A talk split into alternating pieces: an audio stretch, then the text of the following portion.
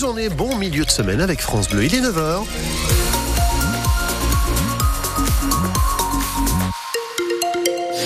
Le temps pour aujourd'hui, des nuages et 10 degrés pour les températures maximales. Le point complet à la fin du journal.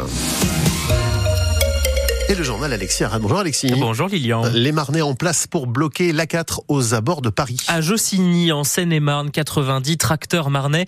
Ils se sont installés il y a quelques dizaines de minutes après avoir roulé toute la fin de nuit. Ils prennent la relève des agriculteurs de Seine-et-Marne. Le tout organisé par euh, la FDSEA et les jeunes agriculteurs. Nous étions à 7h45 avec euh, Bastien Lombard, président des jeunes agriculteurs de la Marne. Le blocage est toujours d'actualité parce que Gabriel Attal n'a pas convaincu hier. Ah non, aujourd'hui on n'est toujours pas convaincu et on veut maintenir la pression. Euh, nous attendons de vraies annonces de la part du Premier ministre. Le versement des aides de la PAC euh, d'ici euh, la politique agricole commune, d'ici le 15 mars par exemple, ça c'est pas suffisant? Aujourd'hui, pour nous, c'est pas suffisant. Les premières aides ont été versées. Enfin, logiquement, les aides se versent autour du 15 octobre et du 1er décembre. Et euh, aujourd'hui, on a des échéances de trésorerie, des remboursements d'emprunts annuels, où on les cale sur ces sur ces dates-là.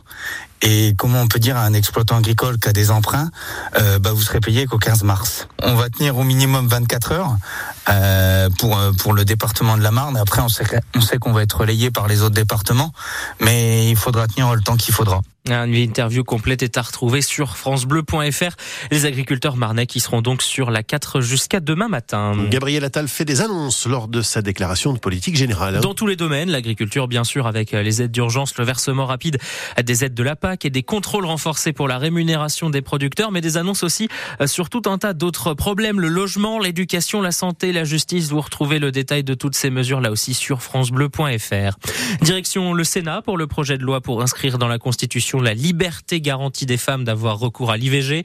Voté hier soir à une large majorité par l'Assemblée nationale, le Sénat à grande majorité de droite doit examiner le texte le 28 février. Un homme interpellé hier soir à Charleville. Après avoir pris la fuite et blessé au couteau ses parents, ça s'est passé un peu avant 22 heures. La mère de 64 ans a été blessée au bras, le père lui a été blessé au thorax. Ils ont été euh, légèrement touchés, ils ont été transportés à l'hôpital.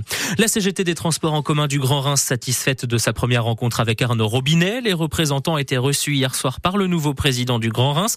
Une entrevue constructive, selon le syndicat, le syndicat qui maintient toutefois la possibilité de grève lundi prochain.